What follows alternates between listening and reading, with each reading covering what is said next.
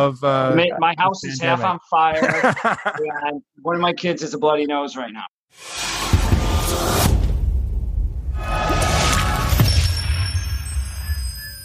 Hello, everyone, and welcome to the 7S Society podcast. I am Dr. Cody Krillman. Today, I have my wonderful friends with me. We have Dr. Dan and Dr. Adam joining us from sunny Chicago. How are you guys doing? Hey, hey.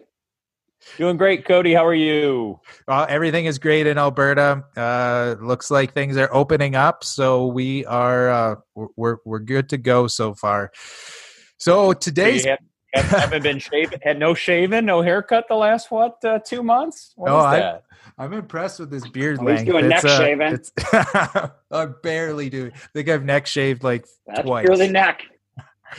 I'm I'm super bummed yeah. out because it's almost time for uh it's almost time for our our once scheduled California 7S dates and we've already missed Texas and it just makes me so sad that there could have been four events so far since uh since lockdown happened.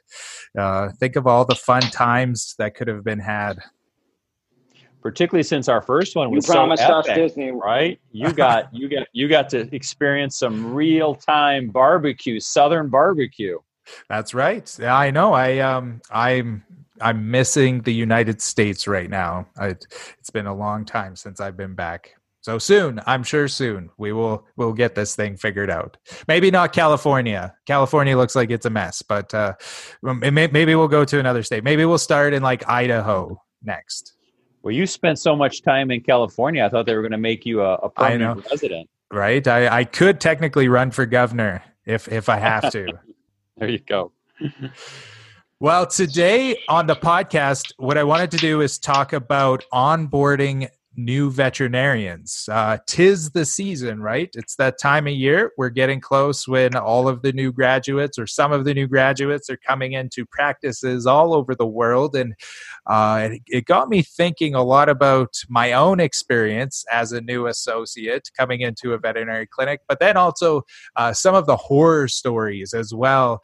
Uh, I can I can think of so many sort of uh, times when, especially in like maybe a smaller practice or a rural mixed animal practice, where the new graduate uh, comes, uh, you know, very nervous, first day on the job, and the practice owner says, uh, I'm going on summer vacation. I haven't had a vacation for seven years. So uh, you guys have fun, and I'll see you in the fall. And uh, it, it, still happens, still occurs, unfortunately. Yeah, yeah. it still happens. But it's not. Um, I, I should I wouldn't say that it should should be industry standard. I wanted to be able to you know talk about my experiences and and get feedback from you guys as well as to what it looks like at your practices when a new veterinarian comes in. So maybe some of the listeners who are uh, new graduates can can kind of think about what they can expect or or maybe help and try to modify in terms of those expectations. Or also for practice owners uh, you know maybe there's some newer practice owners that haven't lived through some of the failures that we've all lived through as mentors of new graduates uh, to just make this the process as streamlined as possible. So when i think about my first time uh, coming into the the veterinary clinic that that I worked at the first uh, the first day out of vet school. I it, it was not a bad experience by any means in terms of being mentored with with with medicine, but it was completely disorganized in terms of I had no equipment, I had no boots, I had no coveralls.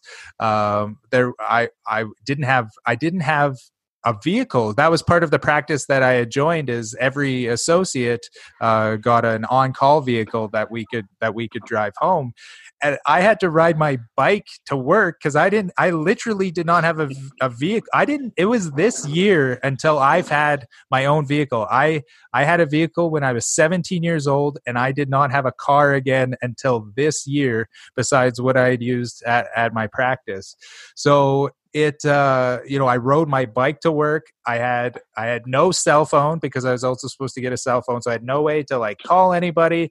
And it went on for weeks and weeks where i just like was kind of in this state of limbo. Um, I, I got shown an office which was basically an old storage room that didn't have any office equipment. I didn't have a computer, access to a laptop. I didn't have anything at all. And and i i remember like calling my wife from the veterinarian that i was riding around with because we were all out in the field right? And i would i would call my wife uh, i'd have to ask him like a little kid can i borrow your cell phone so i can call home? And i'd be like yeah we're gonna be late. It's like seven o'clock. And, and she's like when are you getting your phone? I'm like i don't know. She's like when are you getting your truck? I'm like i don't know. Nobody's telling me anything so all of that really just just stuck in my mind as to how can I make this experience better when I'm a practice owner?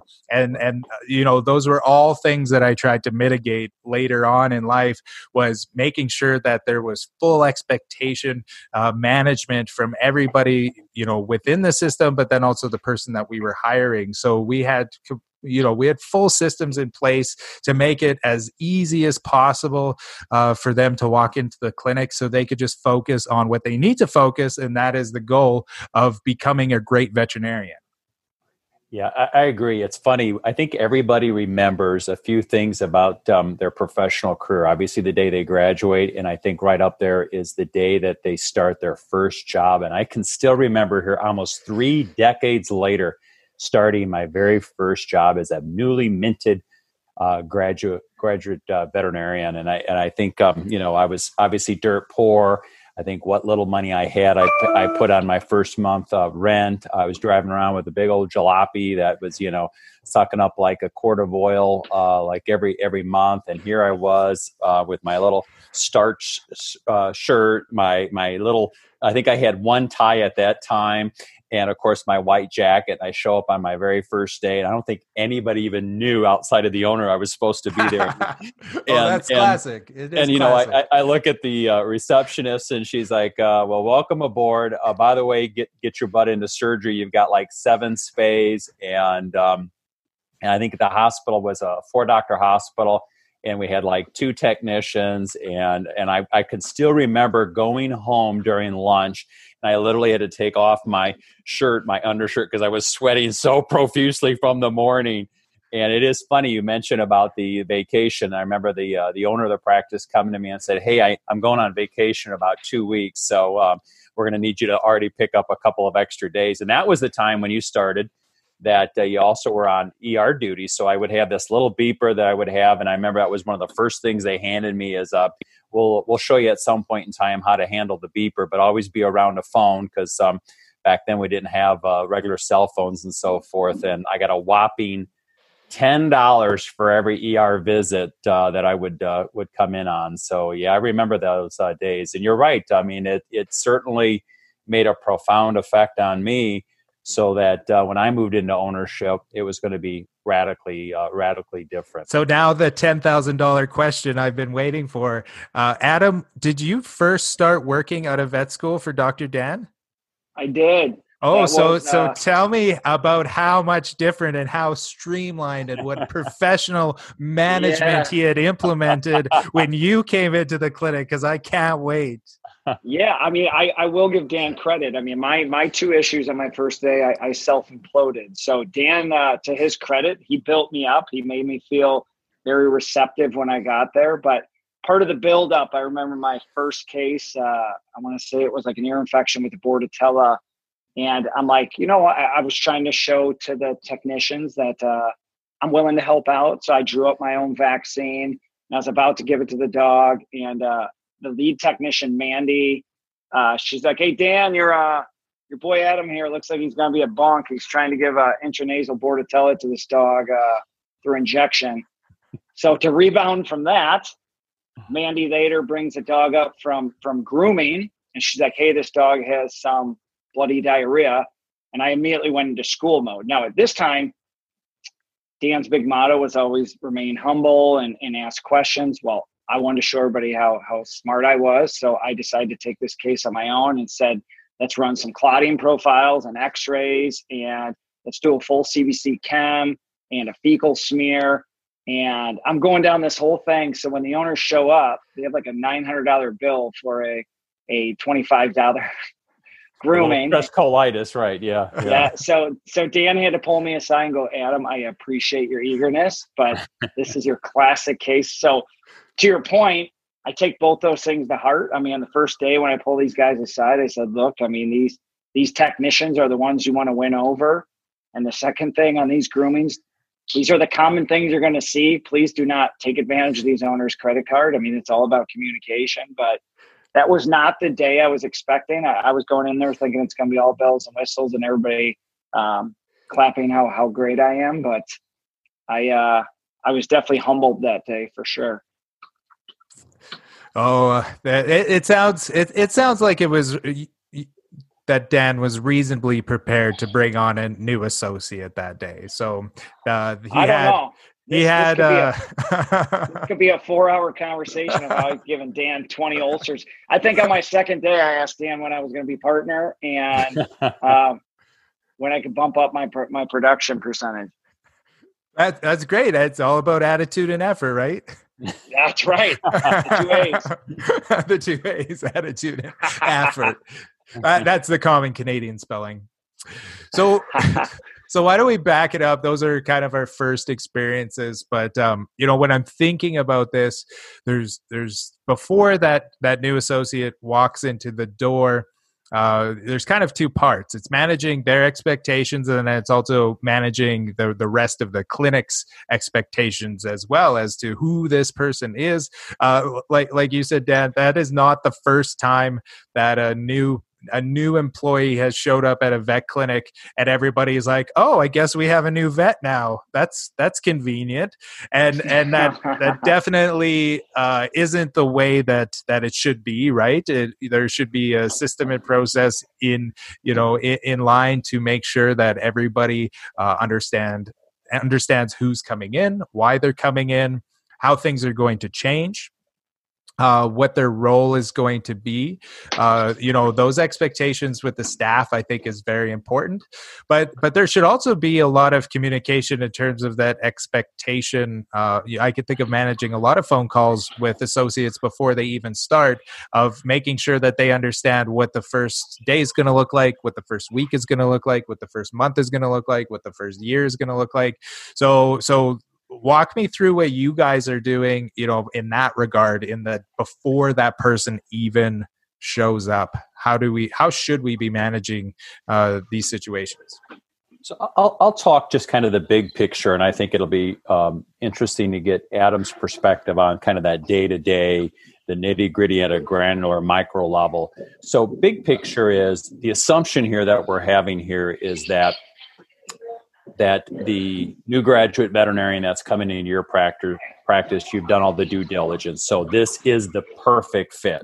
We are as you well know a culture driven practice. That to me is is absolutely fundamental. So we all agree to here is our mission here is the core values. These are the non-negotiables. So the the assumption is on the employer side that you've hired that right individual and then as the newly minted graduate veterinarian you've done your due diligence due diligence to say yes this is the practice that i want to be a part of. So that's the assumption there. So i think really how i look at it as the proverbial employer is we want to create an environment that maximizes the success for this newly minted graduate veterinarian right? So what does that look like and I think it starts first and foremost with the little things. So, for instance, making sure that that individual has the mentor, and that mentor is based on a few things, at least in our in our practice. Number one, we like to fit that individual based on where we feel that individual's strengths lies. So, let's say, for instance.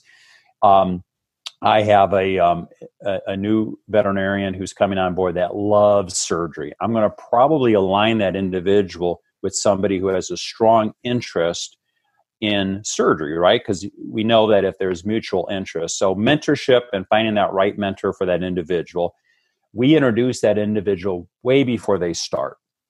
And i think that's important too that you want to you want to do some preliminary steps before that person arrives at that clinic. So for us it's all that preparatory stuff. So it's everything from employment um, uh, paperwork that they have to do making sure that they've got all the right licensure malpractice health and the things that we all think about but we're all always we wait until that first day. Make sure all that stuff is done before they start, right? Because we, we're all nervous that first day. And so, what we try to do when that first day hits, it's all about let's show them all the little things. Like, for instance, every single team member that you're going to be working with.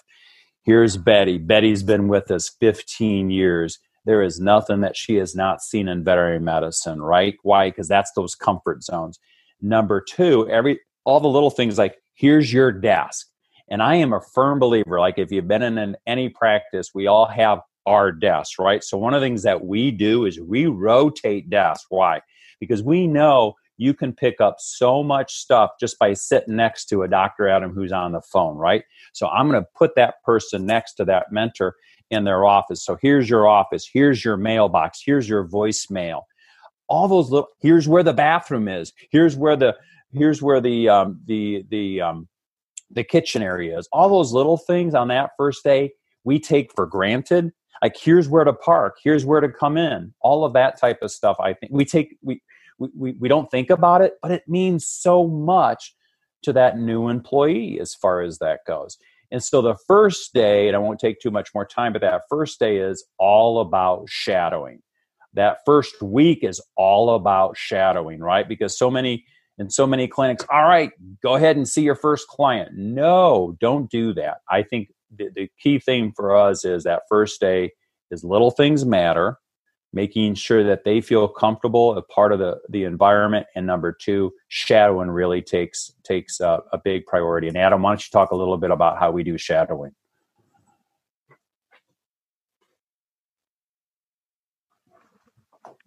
Oh adam you're muted. Let me Yeah, Dan Perfect. nailed it on the head. I mean, a lot of this is the preparation prior to that person starting, right? So we we do the interview process. We acknowledge that we're right for this person. They are right for us. We're mutually going to help each other accomplish each other's goals. From that point forward, there's a lot of preparation work. The last thing we want is, oh crap, it's June 15th and so and so starting tomorrow. So part of that is on the doctor front. We don't want to surprise on our doctors. We don't want them to go, oh my God, we're going to be overstaffed. What's that going to do to my hours? Am I going to lose my surgery day? Um, does that mean I can take more time off? So it's individually sitting with each doctor and telling them their role. Here's what my expectation is of you. This is how this is going to personally affect you, hopefully in a good way. Here is why we are doing this. Guys, we are hiring simply because we are growing, and that's a credit to all of you guys. So we handle our doctors from the technician standpoint. We all know the backbone of the practice is those lead technicians in the back. Same thing, painting a vision to them. Guys, we have a new doctor coming on.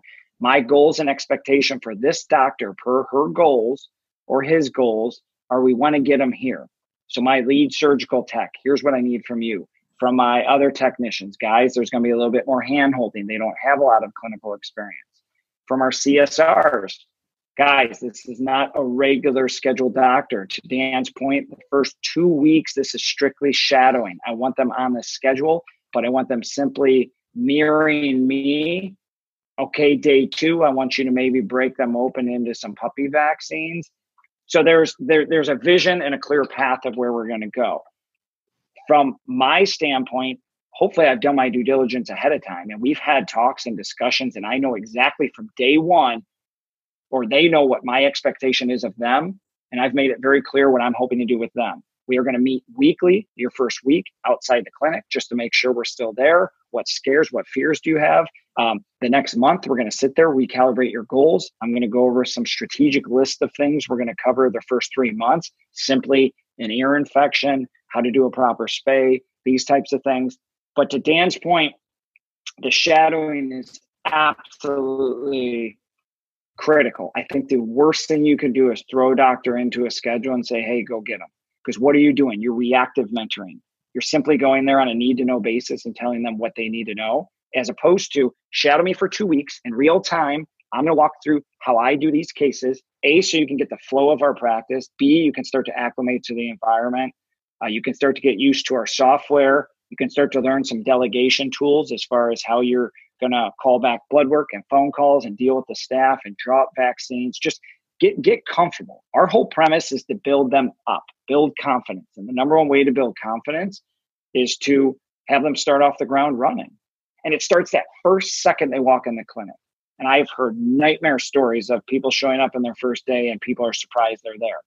So our thing is I want balloons. I want the front staff to call them by name. When they come around that corner, I want all my doctors sitting there and welcoming them. I mean, go back to high school and it's like that party where you're the last person there and you you walk in and it's how how, are, how is this going to be? Am I the am I the one everybody's going to immediately be staring at? You want it to be where ground one they have this warm feeling of I'm part of something special here. Because let's be honest, a lot of us can interview like the best of them and hire and blow smoke up their butt, but then you have to deliver. And deep inside that is all their fear as well is was I taken? Am I going to show up and this was simply a big sales pitch or did I make the wrong choice? Day one, second one, you want to reinforce you absolutely made the right choice. We are going to commit to everything we talked about. And for Dan and I, that's so special because it's all about retention. I don't want to turn around and have to do this every single year. The only people I want to bring on board are because we're expanding and we're growing.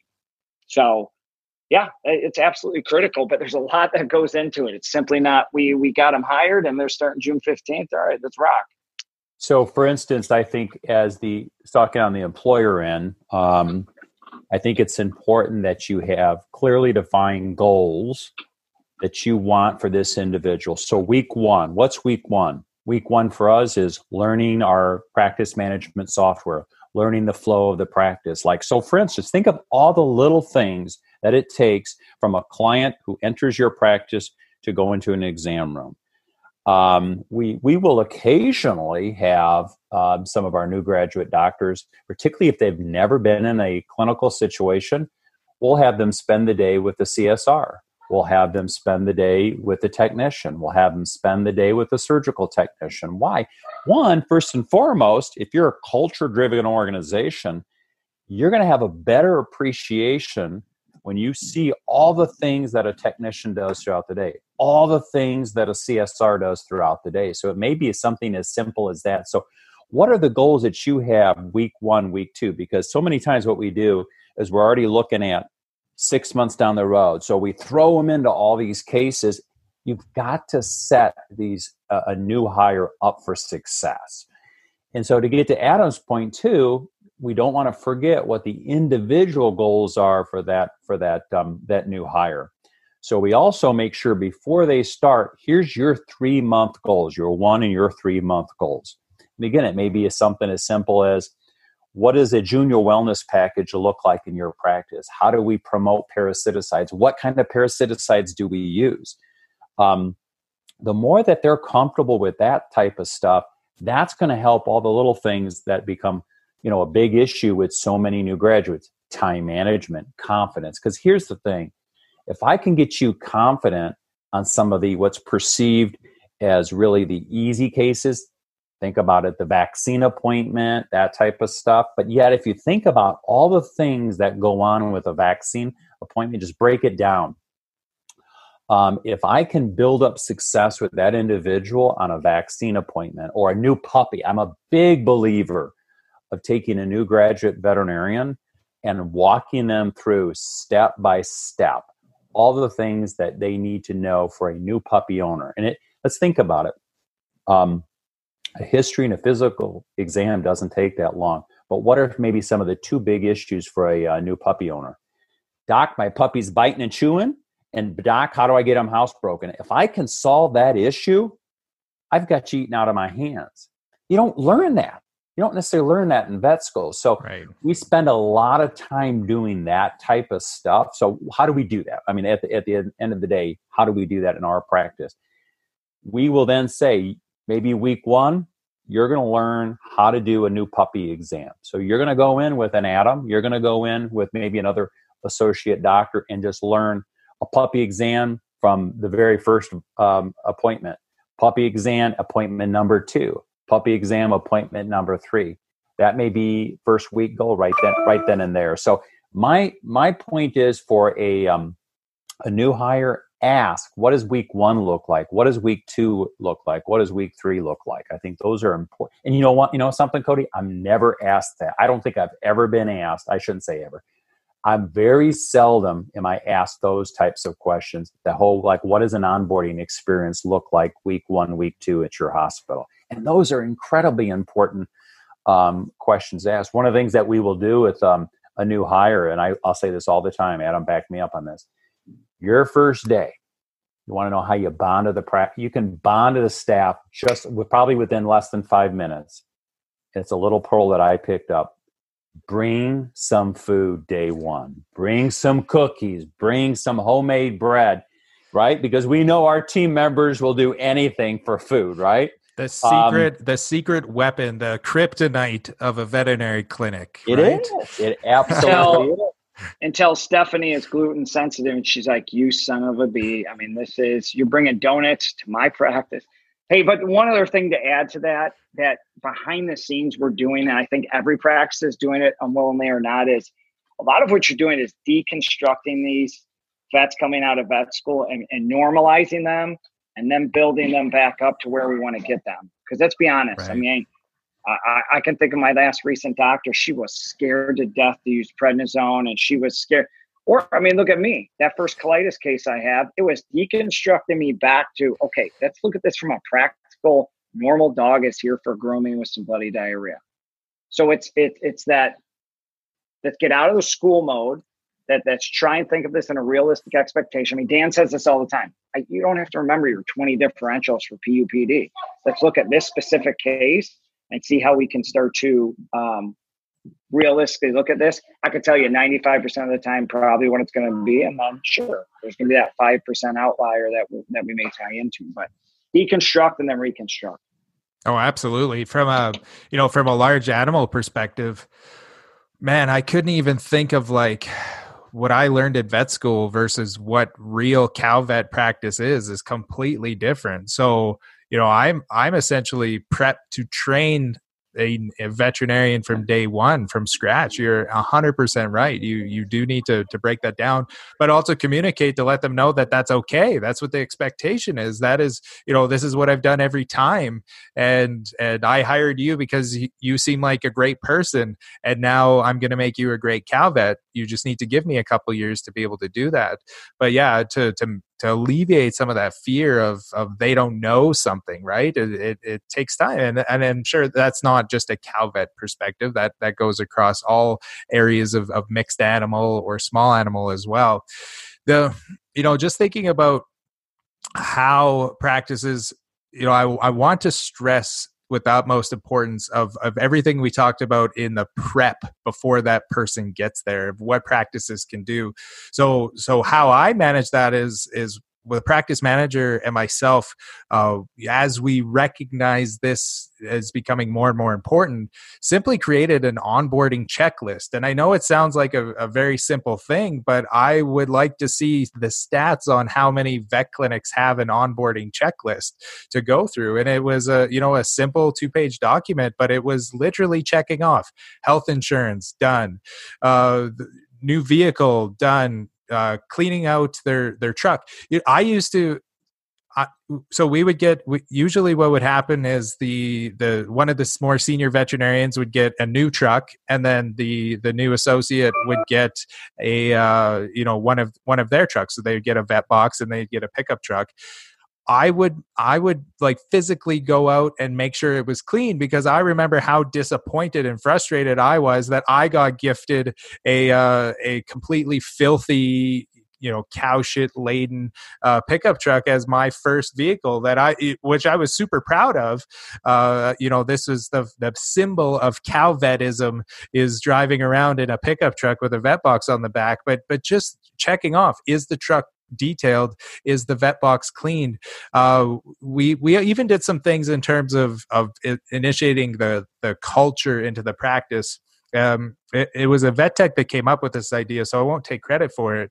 But we would make sure every new vet that was coming in, every new hire that was coming in, we gave them a document of uh, just kind of like cultural uh, isms of the practice of just like little inside jokes to to to let them in on. So like where the best place to stop for pie was or or who um you know who was a good place to linger a little late if it was if it was going to be supper time. So like who you know which ranch wife had the best home cooking or uh you know who who to watch out for as like kind of a, a nudge and a wink of like who are, who are you going to get in trouble with? And and you know a very sort of family focus but but showing them that that our culture is lighthearted and that we love our clients and and you know just let them in on on some of that was really important. But yeah just just making a checklist. Just sit down. It'll take 30 minutes. Make a checklist of what this you know what should this look like? So when they walk in they only need to worry about being a great veterinarian like i said before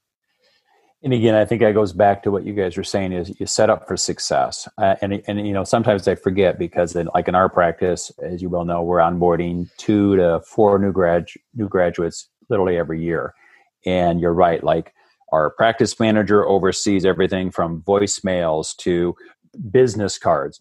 But I'll tell you one pearl that I picked up from Dr. Jim Delano out in California and and we started doing this now and it, when i first heard this i'm like oh really? I don't think this is going to matter and it's one of the single best things that we do for the onboarding process and we give every new graduate a thousand dollar stipend that they use specifically for a new professional wardrobe and i have to and you know we forget we were all vet students when we were dirt poor broke uh, but we forget you know that they don't have the financial resources. And what I find is they will stretch a dollar out like beyond anybody that I know. And it just gives them that little bit of confidence as they're coming into that practice. And it's it's one of the pearls that we picked up uh, maybe four or five years ago.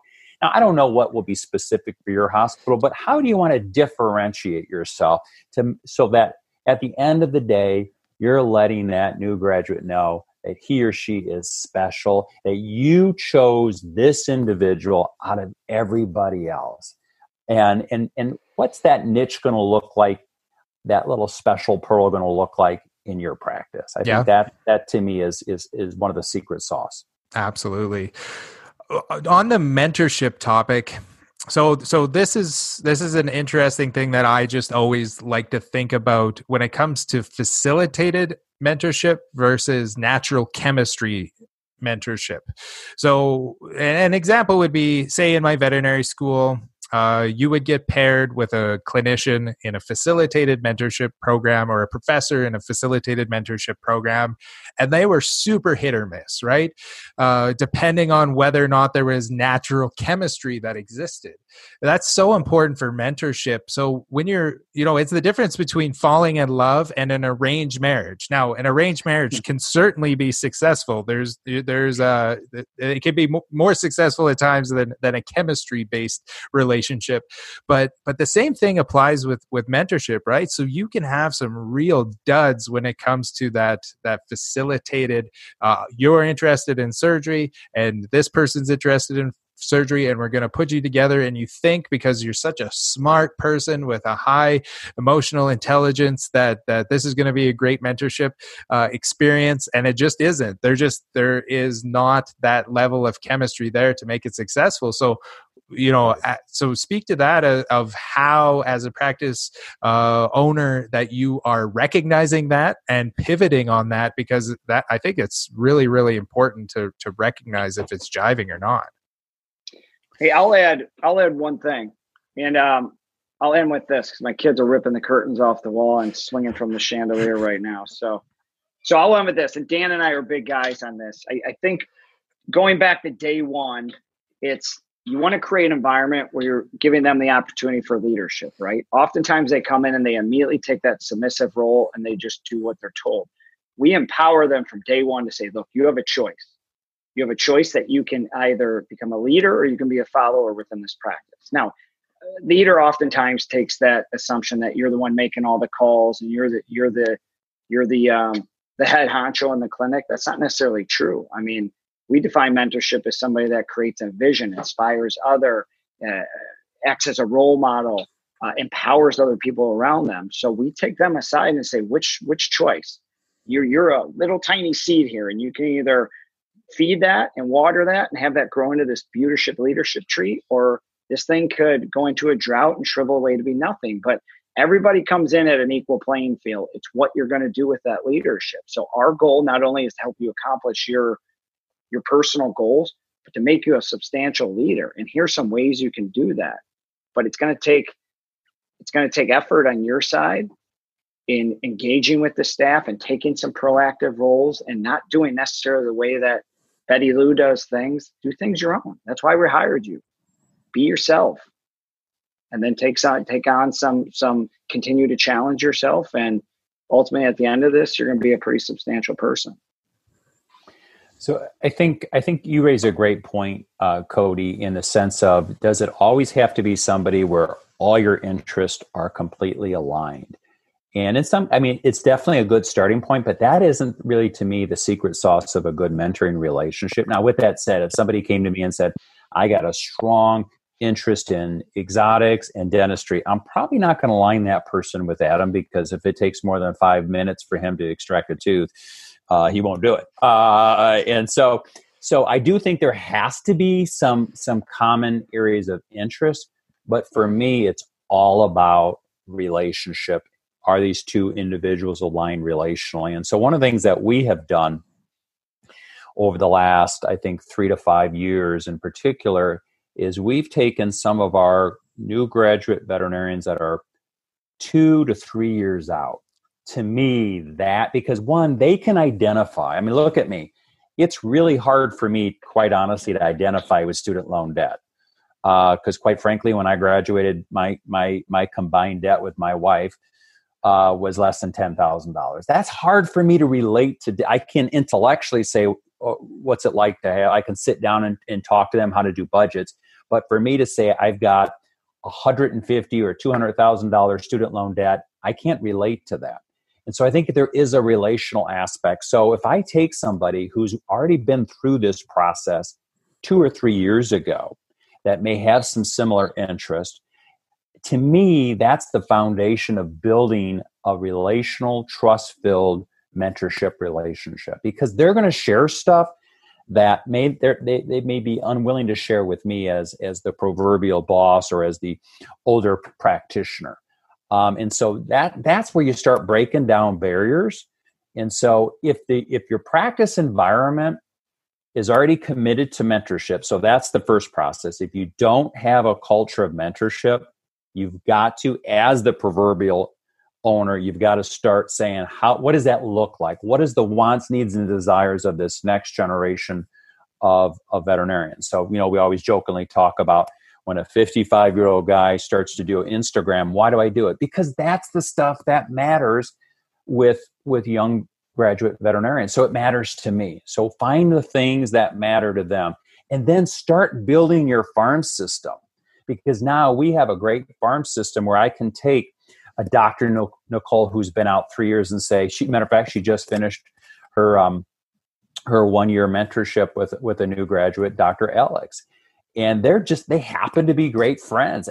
Nicole just bought a house and alex is going to help her go and do painting and, and that type of stuff. They have a lot of mutual interest in, in the restaurants when restaurants eventually open back up in chicago. So i think it's those types of things that you're going to want to try to shoot for. Now is that always practical in a two or three doctor practice? No. Uh, but you want to start moving in that direction i think is what you want to go for Yes, absolutely. Yeah, if you're if you're really uh, a smaller practice and you don't have a, a lot of additional resources for mentorship, I think it's it's fine to be looking outside of the four walls of your practice as well. There's lots of opportunity. Maybe it's a neighboring practice, maybe it's a friend from vet school, maybe like there's there's so many opportunities to ensure that mentorship is in place. So that's a good point. If we're boiling it all down, um, you know for for practice owners how to make this all work i, th- I think we've spelled it out pretty good right setting expectations uh, p- making sure that there's an integration of culture and and making it as easy as possible and then fostering that mentorship once they're in Uh, so shadowing and fostering mentorship. I think that's that's all super important.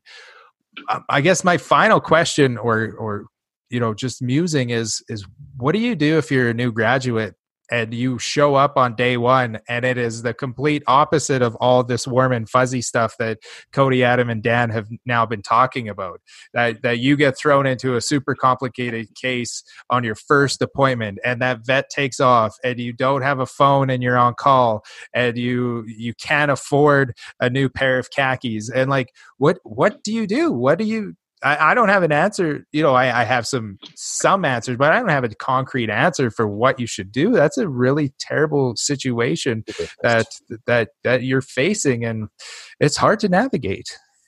Yeah, first and foremost, the the long term view says this because I was in that very same situation. My first job that I took, I knew in the first, if not the first week, the first two weeks, I can remember coming home to my fiance, now wife, and saying, I made a mistake. I'm in the wrong, I'm in the wrong job.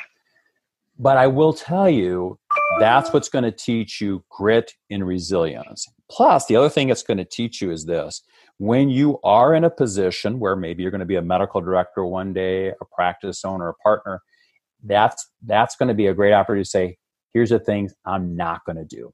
So that's kind of that long term view. But the short term view, let's just go back to your question, which is a great question. What do you do? You're by yourself. You got that disaster case. There's no uh, vets around. What do you do? What I have found in virtually every veterinary practice that I have been in, um, no matter how toxic the culture, uh, no matter how dysfunctional, there's usually, usually um, it's extremely rare not to have some technician that's got incredible amount of experience that you got to reach out to because you know and I know you'll learn as much from your team members, the CVTs, the technicians as you do from fellow veterinarians. I would grab on and latch onto that individual and say, "Hey, would you mentor me?" Just as something as simple as that question of saying, "Hey, would you be there for me?" If I've got questions, are you willing to allow me to come to you? And so even in an environment like that, which is breaks my heart when I hear that, try to go to those individuals. Maybe they're going to be the non DVMs, and try to learn from them. Um, I, that would be my advice. I mean, my thing to that would be it's like anything in life. When you're faced with adversity, you, you got two paths. You can sit and piss and moan about it and say all the things that are wrong and this is so unfair, or you can control the circumstances that you, I mean you control what variables you can. I mean, you can't always control the circumstances that are thrown your way, but you can control the two ways your attitude and your effort going into that situation. Now, it may not be ideal and it's not forever. To Dan's point, I think he knew at the end of that year he was going to leave, but you maximize and you squeeze every possible thing you can. If you are thrown into that situation where you don't have a lot of mentoring, look for any outside counsel, look for some outside mentorship. Um, take the lead on that case and see what you can do with it. Because chances are, by the end of that, you're gonna. It may have been scary as hell, but you just overcame a huge obstacle, and then you refine that. What I would personally do, I would squeeze everything I could out of that job. The second I got home from that job, I'd start looking and seeing what else is out there from the standpoint of not to say I'm going to commit on it, but I would start at least dialoguing. I wouldn't sit there for two, three, four years. I would go back to the fact of I took this job based upon the fact they promised me that they were going to help me accomplish my personal goals. If at the end of that year they aren't making any strides to help me accomplish my personal goals, then I'm going to move on. And unfortunately, you've lost a year, but it's one year. You recalibrate, maybe three, four, five, six months in, you've already started dialoguing and started reorienting what you're going to do. So it's not, okay, year ends and let's start over. But big picture stuff, I mean, it really comes down to what kind of attitude you have yeah. throughout that situation. You know, but, you know, you know, Cody. One of the things that I love about, uh, if I may say this, the next generation of veterinarians is this. Unlike when I graduated, we had it wrong. Grant you, we didn't have the mentorship that we have today. Even though I'm a strong believer that veterinary medicine is very much an apprenticeship-based profession. But how we were taught is if you didn't know something or you're getting into trouble, unless you were that patient was going to die, you had to tough it up and you shouldn't ask anybody. And what I love about this generation is they're not afraid to ask. We know how scary smart they are. And so my point is don't be afraid to reach out to others. Get on that phone with a consultant. Um, get on Vin.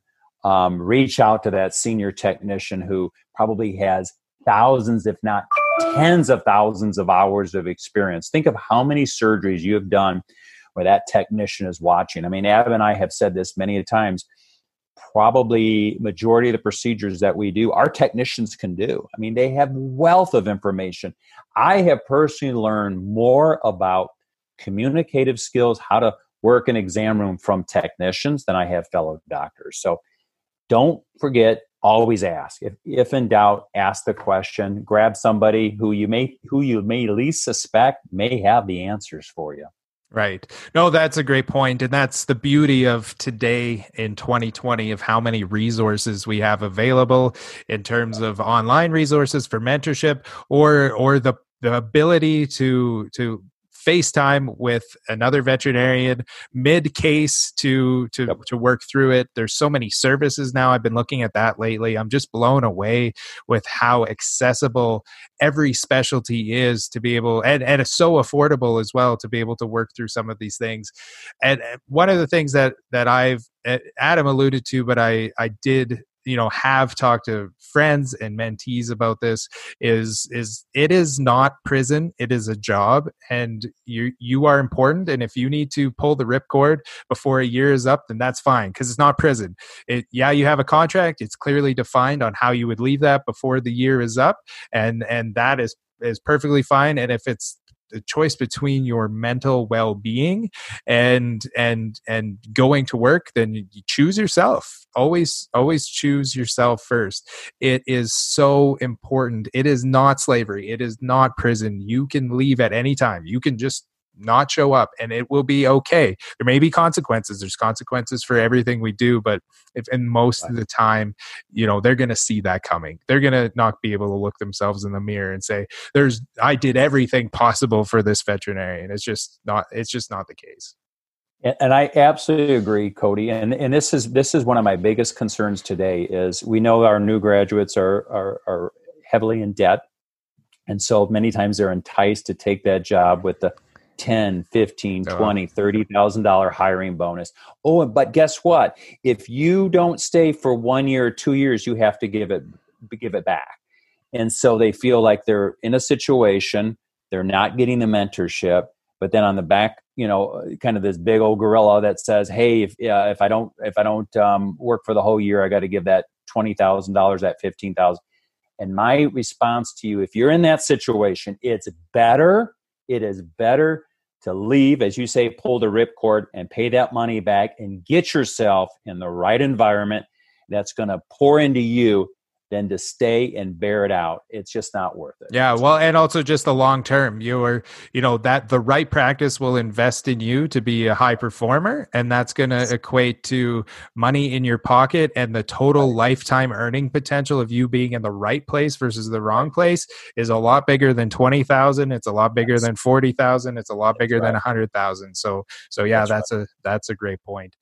Well, let's wrap it up today guys. Um yeah hopefully hopefully we've helped some people out and we'll let uh we'll let everybody get back to to our children who um are sure at the at the wits end of uh my, my house is half on fire and one of my kids is a bloody nose right now so i'm, is, I'm scared to all happening an hour on podcasting I'm scared to go upstairs as well. they tried to cook bacon on their own. oh, yikes. All right, got to go, by. Burning down the house. Okay. All right. Thanks, everybody. Take care. Appreciate it. Thanks, Cody.